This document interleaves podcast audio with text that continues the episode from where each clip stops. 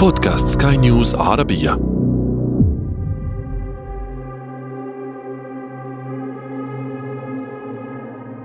في خمسينيات القرن الماضي كانت فرنسا ما زالت تعاني من التأثير المدمر للحرب العالمية الثانية. وفي نفس الوقت كانت موجات التحرر من الاستعمار قد انتشرت حول العالم. وأصبح من المستحيل أن تحتفظ الدول الكبرى باستعمارها في الدول المستعمرة. لكن فرنسا التي كانت في أمس الحاجة لهذه المستعمرات فكرت في مخطط اتضح أنه سيحفظ لها استعمارها بشكل مختلف. مخطط كان يقوم على الإبقاء على النفوذ الفرنسي والحصول على الموارد الإفريقية مقابل ورق ملون. هذا أنا عمرو جميل أحييكم وأنتم تستمعون إلى بودكاست بداية الحكاية. بداية الحكاية. بداية الحكاية. مع بداية عصر الاستكشافات دارت بين الإمبراطوريات الأوروبية منافسة شرسة لتأسيس مستعمرات خارج أوروبا والحصول على الموارد من إفريقيا وآسيا والعالم الجديد. كانت الأسبقية لإسبانيا والبرتغال ثم انضمت إليهما هولندا والسويد وبروسيا التي هي ألمانيا حاليا وفرنسا وبريطانيا وحتى الدنمارك. وبعد فترة انحصرت المنافسة بين بريطانيا وفرنسا مع وجود استعماري لبعض الإمبراطوريات الأخرى. ثم بعد الهزائم التي تلقاها نابليون بونابرت على يد الإنجليز في أوروبا والشرق الأوسط وفشل الفرنسيين في تأسيس مستعمرات كبرى في أمريكا اللاتينية أو آسيا قرروا التوجه جنوبا نحو إفريقيا. وفعلا بحلول منتصف القرن التاسع عشر كانت فرنسا قد سيطرت على غرب ووسط إفريقيا وسيطرت معه على موارد طبيعية هائلة. من تجارة العبيد والصمغ والمطاط والمواد الأولية وصولا إلى اليورانيوم فيما بعد عند اكتشاف واستخدام الطاقة النووية. خلال الحقبة الاستعمارية كانت فرنسا ثاني أكبر سلطة في العالم بعد بريطانيا، وكانت نصف إفريقيا تقريبا تخضع لها. وفي المقابل دفع الأفارقة ثمنا غاليا من ثرواتهم ومواردهم وأرواحهم طبعا. خلال الحرب العالمية الثانية مثلا شارك مليون جندي إفريقي ضمن الجيش الفرنسي ومع نهاية الحرب العالمية وخروج فرنسا مهزومة منتصرة إنجاز التعبير وتدمير الاقتصاد الفرنسي وفي نفس الوقت صعود حركات التحرر الوطني في أفريقيا وآسيا وأمريكا اللاتينية في الخمسينيات. كان من المستحيل أن تبقي فرنسا احتلالها لمستعمراتها في أفريقيا. هنا فكر الساسة الفرنسيون. كيف يمكن التعامل مع موجات التحرر الوطني التي ترغب في طرد فرنسا من أراضيها وكيف يمكن أن تحافظ فرنسا في نفس الوقت على مصالحها لو أجبرت على الخروج فعلا من مستعمراتها.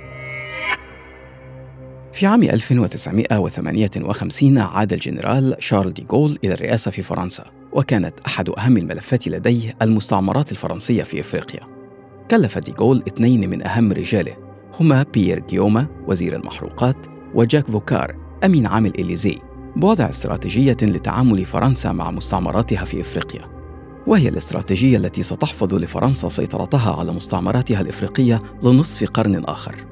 توصلت فرنسا لصفقة مع مستعمراتها. تحصل بموجبها هذه المستعمرات على الاستقلال مقابل حصول فرنسا على حقوق حصرية في الحصول على المواد الخام ومنح الشركات الفرنسية أولوية في أي أنشطة اقتصادية.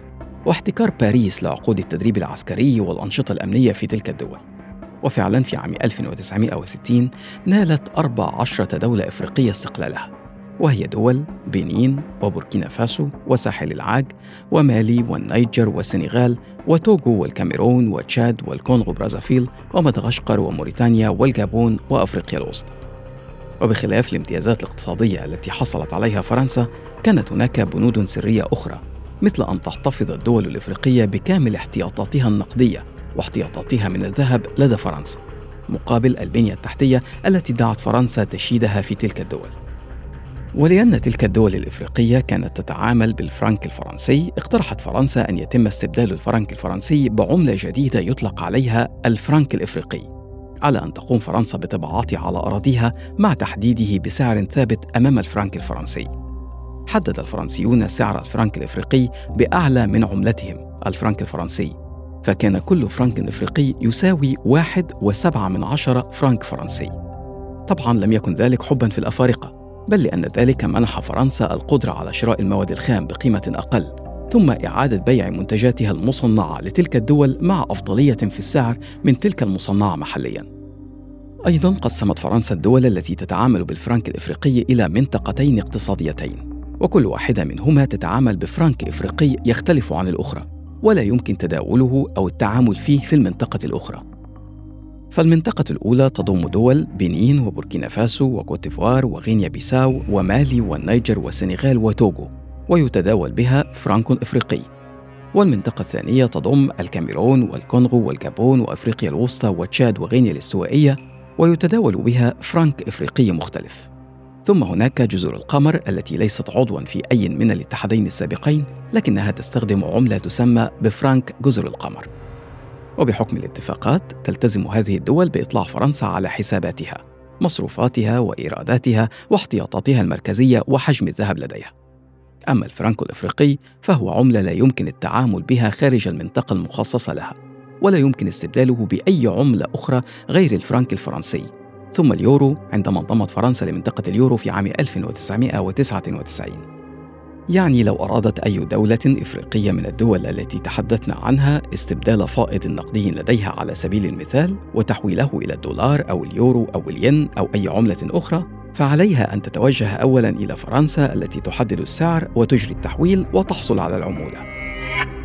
بعد فترة بدأت الدول الإفريقية تحتج على هذا الوضع فقررت فرنسا خفض نسبة الاحتياطي الذي يجب أن تحتفظ به الدول الإفريقية لديها من 100% إلى 50% لكن بشرط أن تلتزم الدول الإفريقية بدفع فوائد لو قلت تلك النسبة لأي سبب من الأسباب. يعني لو فشلت أي دولة في تحويل 50% من الاحتياطي المركزي الخاص بها إلى فرنسا يلزم الأفارقة بدفع فوائد لفرنسا على عدم حفظ أموالهم لدى فرنسا.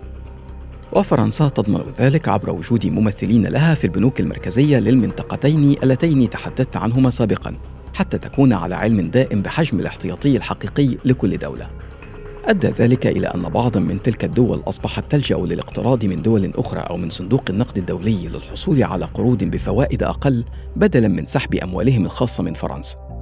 وكانت فرنسا تبرر هذه السياسات بأسباب مثل الحفاظ على الاستقرار الاقتصادي أو تحقيق التكامل الاقتصادي بين الدول الإفريقية أو لضمان سعر الفرنك الإفريقي.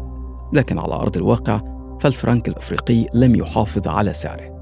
فمن 1.7 فرنك فرنسي لكل فرنك إفريقي أصبح اليورو الواحد يساوي الآن 656 فرنك إفريقي تقريبا طبعا هنا قد يكون السؤال المنطقي وما الذي أجبر الدول الإفريقية على القبول بذلك؟ والجواب هو القوة تعلم فرنسا أن اتفاقاتها مع الدول الإفريقية مسألة حياة أو موت بالنسبة إليها. مئات المليارات من الدولارات لاقتصادها. وهي لا تتهاون مطلقا مع أي بادرة لخروج أي من تلك الدول من عباءاتها ولو باستخدام القوة.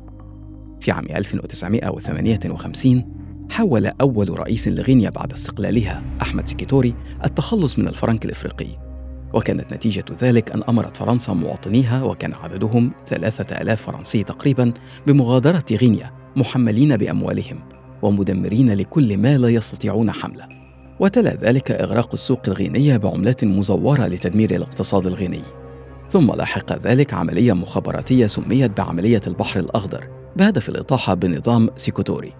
فشلت العملية في الإطاحة بالرئيس الغيني لكن الاقتصاد الغيني كان قد تدمر فعلا. وفي عام 1960 تم اغتيال المعارض الكاميروني فيليكس رولان موميه بسم الثاليوم للحفاظ على نظام الرئيس أحمد أهيدجو الموالي لفرنسا. وفي الجابون الغنية بالنفط حصلت شركة إلف الفرنسية على 70% من عائداتها النفطية بموجب اتفاق مع الحكومة. وحينما تم الانقلاب على حليف فرنسا الرئيس ليون إمبا من قبل صغار الضباط في الجيش تدخلت فرنسا لإعادته بالقوة. ثم عينت عمر بونغو نائبا للرئيس عبر تعديل دستوري جرى كتابته في سفارة الجابون في فرنسا.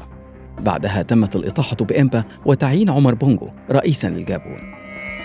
وفي بوركينا فاسو وبعد أن تولى الرائد في الجيش توماس سانكارا الحكم في عام 1983 وأظهر رغبة في الخروج من الهيمنة الفرنسية تم اغتياله وتقطيع أوصاله في عام 1987 على يد أقرب أصدقائه بليز كومباوري. الذي أصبح رئيسا فيما بعد. وفي الكونغو برازافيل ساعدت فرنسا في تثبيت حكم دينيس ساسو بعد موافقته على تأمين حصة شركة إلف الفرنسية في النفط الكونغولي. في كل عام يخاطر آلاف الأفارقة بحياتهم في رحلات هجرة غير شرعية يعبرون فيها البحر هربا من مآسي العيش في إفريقيا وأملا في الوصول إلى شواطئ النجاة في أوروبا. لكن ربما يكون الأمل الحقيقي لهؤلاء ولغيرهم ليس في نقلهم من إفريقيا إلى أوروبا. بل بتحرير إفريقيا من بعض الأوروبيين. بداية الحكاية.